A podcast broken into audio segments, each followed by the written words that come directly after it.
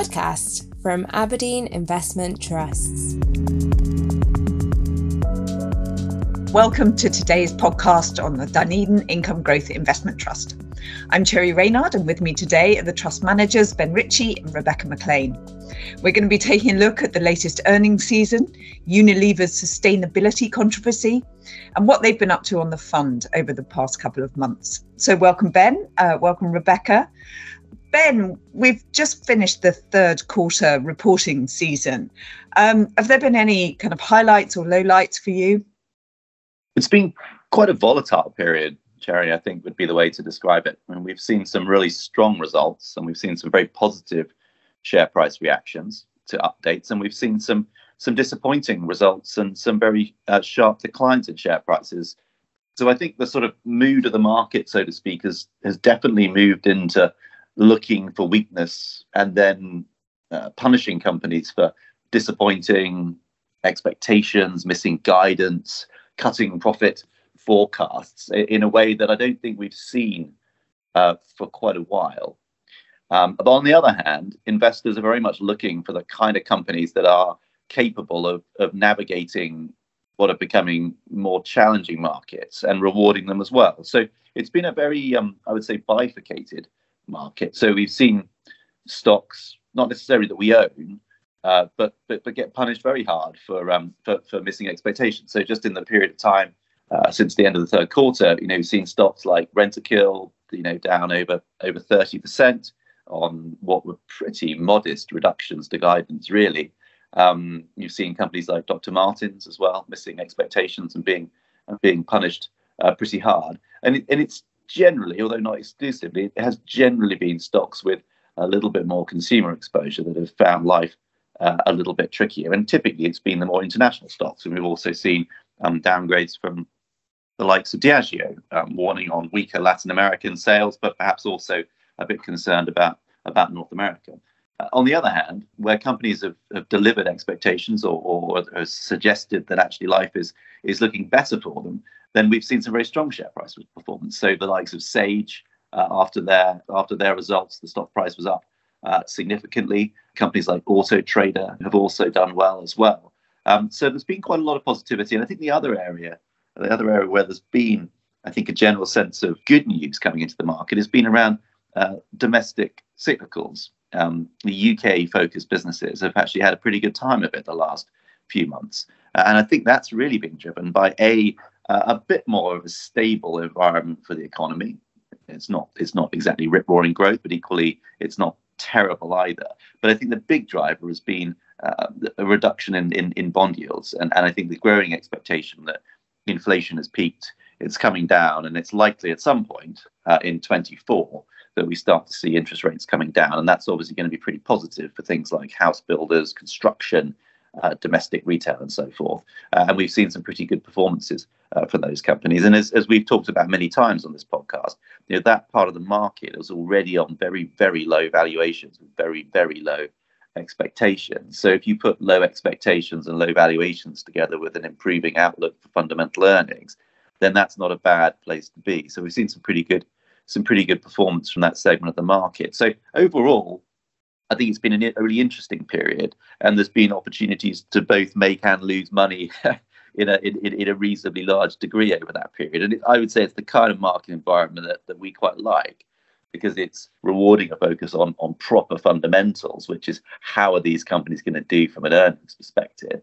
I think it's rewarding the more resilient, better companies, which typically tend to be where we put our capital.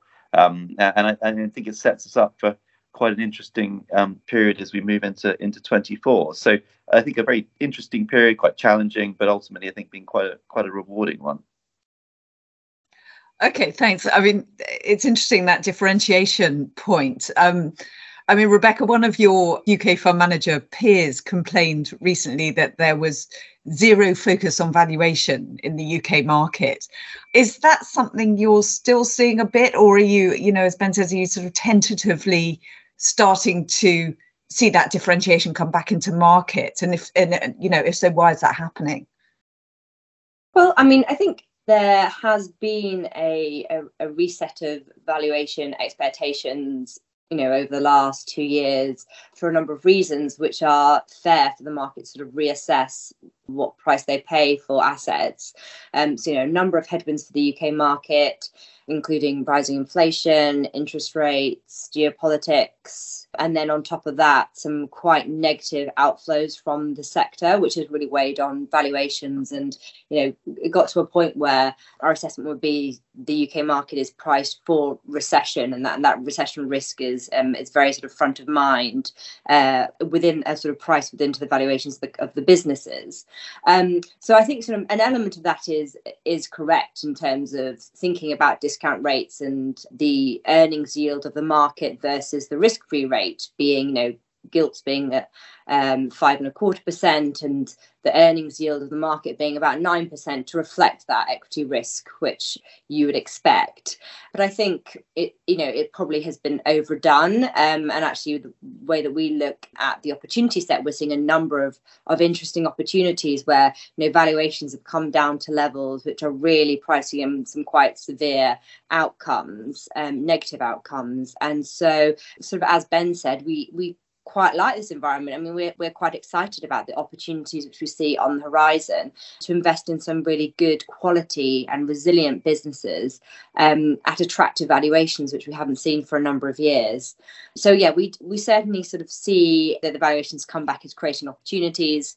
And I suppose the other element of it as well, when we think about valuation of the market and our income um, our income focus for Dunedin you know we're looking to generate an attractive dividend and, and a resilient dividend for the trust um, is to actually look at the distributions from the underlying companies within the market. Um, so, you know, not only looking at the dividend yield of the UK market, but also looking at the buyback yields, where companies in the UK, you know, generally have good balance sheets, they're you know, cash generative, and, and they are they're looking at their own um, stock price and are deciding to buy back their own shares because they see value in doing that. At a market level, the dividend plus buyback yield is about six and a half percent which is um, attractive versus history, but also versus other markets. So that compares to about four and a half percent for Europe and and three and a half percent for the US. So the UK sort of does stand out on an earnings yield, but also on that distribution yield, which again is is helpful for us when we're trying to identify companies which we think are in a position to deliver resilient earnings and cash generation through the cycle. Um, so yeah, we and we think it's a, um, an attractive time to be looking at the UK market given valuations and are, are using our bottom up fundamental analysis of the companies in order to identify you know which of those companies which are most attractive are going to provide us the resiliency through the cycle given their strength of their uh, financials, their competitive moat, uh, the industries that they um, that they operate in, but also their ESG performance. So yeah, generally sort of cautiously optimistic in terms of when we look out to next year. Okay, thanks, Rebecca. I mean, Ben, one of the problems with the UK has been that this perception that it doesn't provide exposure to any of the kind of fast growing, sort of sexier areas like technology. Um, to what extent is that a misconception? You know, is it possible to get areas, you know, exposure to kind of growth markets like digitalization perhaps or AI through the UK market? I think when you look at the headline construction of the index, it's true that there's there's not a lot of technology and, and not necessarily a lot of the sectors that are sort of proxy for technology. I mean, I think it's if you look at the US market, it's not just the technology weighting, but it's the sort of I think the the prevalence of tech focused businesses that run throughout the market. And you know, people might argue that there's 30 or 40 percent of the index there that's in some form of technology. Um, when you look at the UK, the, headline numbers are five percent or something like that in terms of the uh, technology weighting, maybe even slightly lighter. So there is that sort of discrepancy. But I guess one of the great things about managing a portfolio and doing it in an active sense is you don't have to follow the market, right? So you can put as much capital as you want into these into these areas. And then the other side to it is we've also got the capacity to invest 25% of the portfolio outside of the UK, which gives us uh, I think, uh, also quite a lot more flexibility when it comes to that side of things. And I think if you're prepared to look, particularly down the market, then you can find companies that are quite well geared into some of these attractive long term structural trends. Um, you know, Sage is a business that's gone on quite an interesting journey over the last 10 years. I mean, when I first uh, looked at Sage, it was, you know, putting it very simply, I'm sure some people would be upset with this description, but essentially sold you know, accounting software on CDs, and its real key competitive advantage was a large call center in uh, outside of Newcastle, which would guide local businesses through the uh, sort of inner workings of accounting policies and tax policies. And I think today it's become uh, much more of a digital business, uh, cloud enabled business, and it's become much more global business. And that journey that it's been on has created a faster growing, more profitable, more resilient, better business, which has uh, put itself into a position to be a real leader in terms of providing uh, accounting software to SMEs globally. And that's a, that's been quite a transition and quite a journey, but it's been a it's been a very successful one. I mean, something like RELX would also move into that area. Again, you know, a company which traditionally published academic papers, moving into a world uh, essentially of, of providing subscriptions and digital tools and in a much higher margin, more recurring and, and faster growing way than it was able to do in the past. And that's a business which uh, has taken quite large parts of its academic publishing businesses and and moved them from effectively being a very profitable but not no growth business to becoming a, a, an area which is actually you know starting to grow at, at reasonable levels and continuing to expand its its profitability uh, and maybe the final one would probably be LSE where again that business has been on a journey away from essentially market infrastructure, a place where it would get paid because people do transactions on its exchanges and list companies, to an owner of data and a, and a, and a seller of data. And that's, again, a business which has gone on a, on a very interesting transition through that period. Today, I think 85% of its sales are subscription based, you know, completely moved away uh, from the traditional market infrastructure businesses, really, which it has, which are a very small part of the business overall, into an area which is really all about effectively selling financial data to, to people on, on, on subscriptions, which gives very high levels of profitability and, and great visibility on those sales.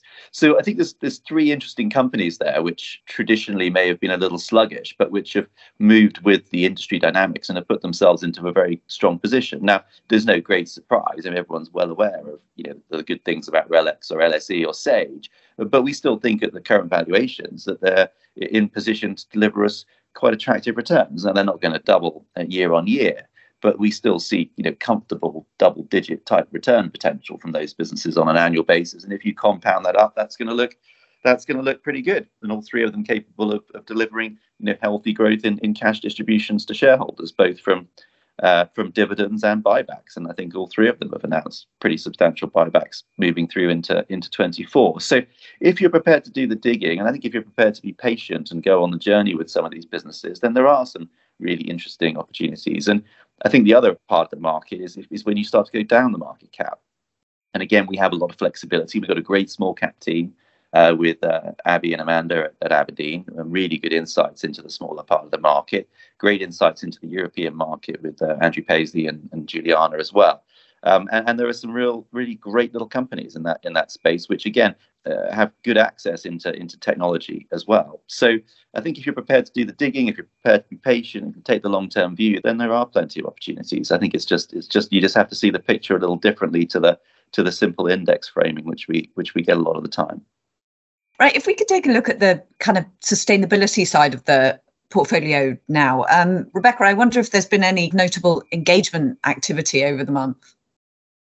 Um, yeah, we've had um, a number of engagements across the portfolio, and it's been quite a busy period in the last couple of months around factors such as consultations for remuneration, for example, um, and some thematic engagements on topics such as climate change and climate resiliency. Um, but one sort of area which we've been looking into is the house building sector, and we've got a position in Taylor Wimpey in Digit. And what's happening there is that there's a new regulation which is going to be impacting the whole industry called the Future Home Standards. Um, it comes in in Scotland in 2024 and in England in 2025. And um, what this means is, is that new homes um, need to be built to produce 75 to 80% less carbon than current building regulations um, permit. So there's quite a material step change in the carbon efficiency of new houses from 2024 and 25 required. And what this means is that it's really driving innovation across the house building industry in order for the house builders to work out how they can deliver these savings to to their customers. So um, we've been looking into the implications of the industry um, and how the different companies are preparing themselves for this new regulation. And um, Taylor Wimpey have been trialing different technologies. So they've got five homes that they've built in Sudbury uh, with different combinations of technology and fabrication in order to test the combinations to see how the homes perform from an energy perspective, but also you know the cost of installation of the technologies and also the running costs, which is you know given cost of living is a really important part of of the house owners um, you know decision to make to make the purchase. So um, I think um, you know Taylor Wimpey is doing a, a, good job in terms of being able to uh, run these trials. So they're looking at things like you know triple glazing, um, heat pumps, levels of insulation, um, and all the different sort of combinations for different types of houses to see what that best combination is. And I think what this probably means is that um, you're probably going to see some divergence between the different house builders in terms of how they go about meeting the standards, which is going to be different from the past. Um, and it probably means that those companies with the superior resources, so the bigger the bigger house builders, are going to be better placed to be able to to work on that innovation and also the execution for the regulation. So that's where you know a scaled house builder like Taylor Wimpey should be relatively well positioned. So we'll continue to monitor the company's progress uh, with regards to this. And they now are looking at the the quantitative data around the cost of running um, these houses and the environmental impact of running them too um, before they make final decisions. But you know, certainly sort of watch this space, and we'll continue to speak to the company about about what that means. And then I suppose you know the next question is, given the investment required to upgrade the buildings to meet future home standards, the question then turns into who pays for them, the, the extent to which um, it's the house builders, or will it be reflected in home prices? Um, so yeah, still certainly some question marks over the materiality from an investment perspective to the house builders. Um, but we do see that you know Taylor Wimpey should be relatively well placed in order to meet these regulatory standards. There's also been some controversy over Unilever uh, more recently, and it's it's sort of rode back on some of its sustainability commitments. Um, it's quite a big holding in the trust. I mean, what what what do you make of that? There's a, a lot of change taking place at Unilever. Um, so Hein Schumacher has been in the business since July and has really come in to shake up the culture, um, the investment landscape at Unilever in order to focus on its key brands and drive growth within the business. So, um, you know, the business itself is undergoing a um, huge amount of change under this new leadership. Um, and as part of that, sustainability has been reviewed too. And so the announcements that we've heard from the business is that they are looking to focus their sustainability strategy and with that, reduce the number of targets that they have in place. So, as, as a business, they certainly are considered by the market to be a leader when it comes to sustainability. And indeed, the targets that they've set out are comprehensive and ambitious. Um, but um, you know, Unilever has assessed that in terms of being able to deliver against those targets, they were probably spread too thin with too many long-term commitments, which meant that in a bid to to meet them, they were they were not fulfilling those short-term commitments, which are um, you know which are needed to drive that change. So they're yeah they're looking to focus their approach on um, four key areas. We're yet to get the detail on it, but um, it will be a sort of slimming down in terms of the strategy there and the resources. Um, so, you know, what do we think about that? I mean, I, I'm supportive of that approach. Um, it's consistent with our approach to considering ESG of businesses. We're, you know, we're not asking companies to disclose every single metric and KPI which they can, but instead we want companies to focus on what are the most material environmental, social, and governance issues facing the business. Um, and focusing on, on those material ones, um, I think it is the right strategy. Um, also linking it to the financials too. So when you're setting out targets, um, thinking about what it is that it's going to bring to the business in terms of mitigating risks and also um, seeking opportunities. Uh, so I think that that is you know consistent with our approach.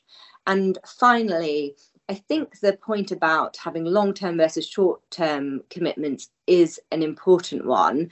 We do ask companies to um, also publish short term targets in order for us to be able to monitor progress against those longer term targets.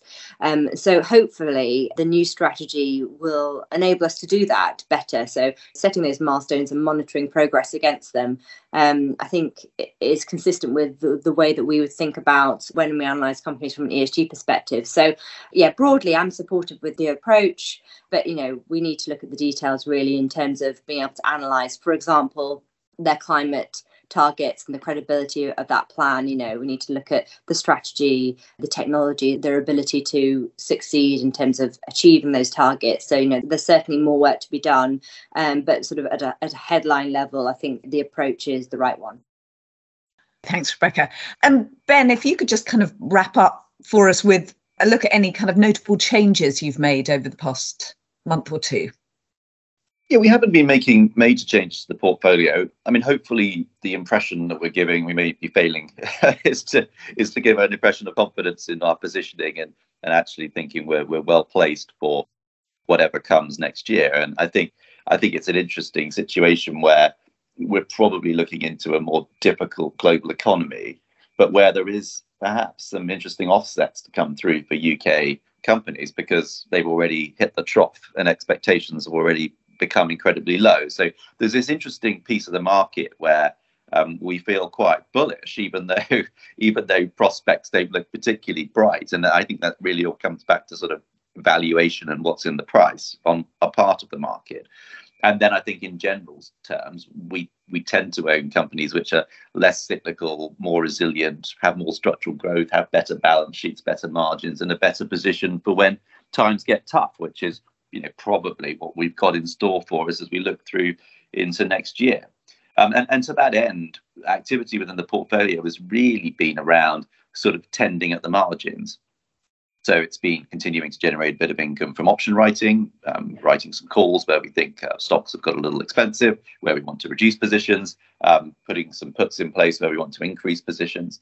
Um, and it's also been tending where we've seen stocks underperform, and we have had some stocks that have been quite weak for, for various reasons, none of which we, we think are particularly uh, sort of terminal or, or significant. But we've added to things like Mercedes, we've added to Pets at Home, uh, which has been weak on the back of some overruns in terms of their new distribution center that they've been putting in and some concerns on regulatory oversight of their vets business. But we don't, don't really see that as a sort of major incumbents in, in the long term.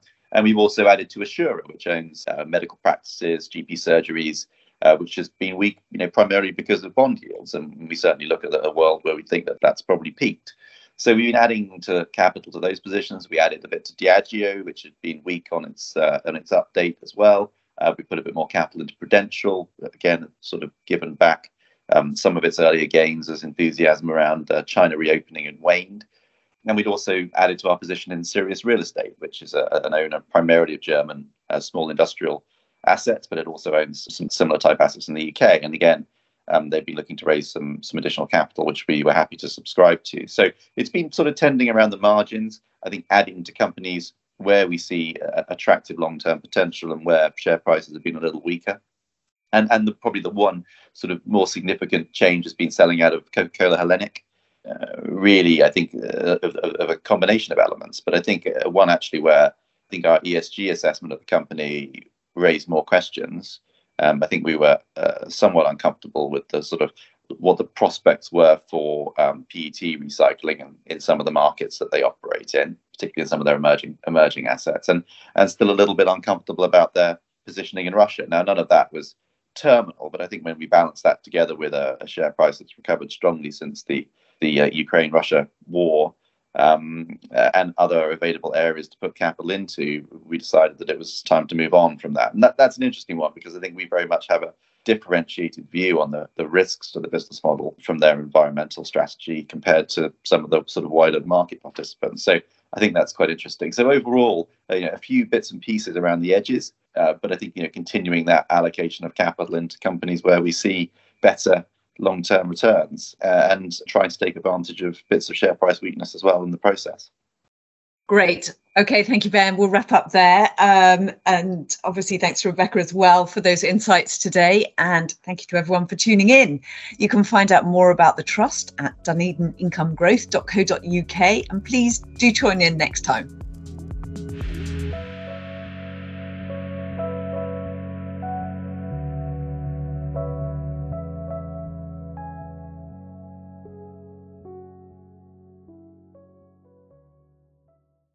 This podcast is provided for general information only and assumes a certain level of knowledge of financial markets.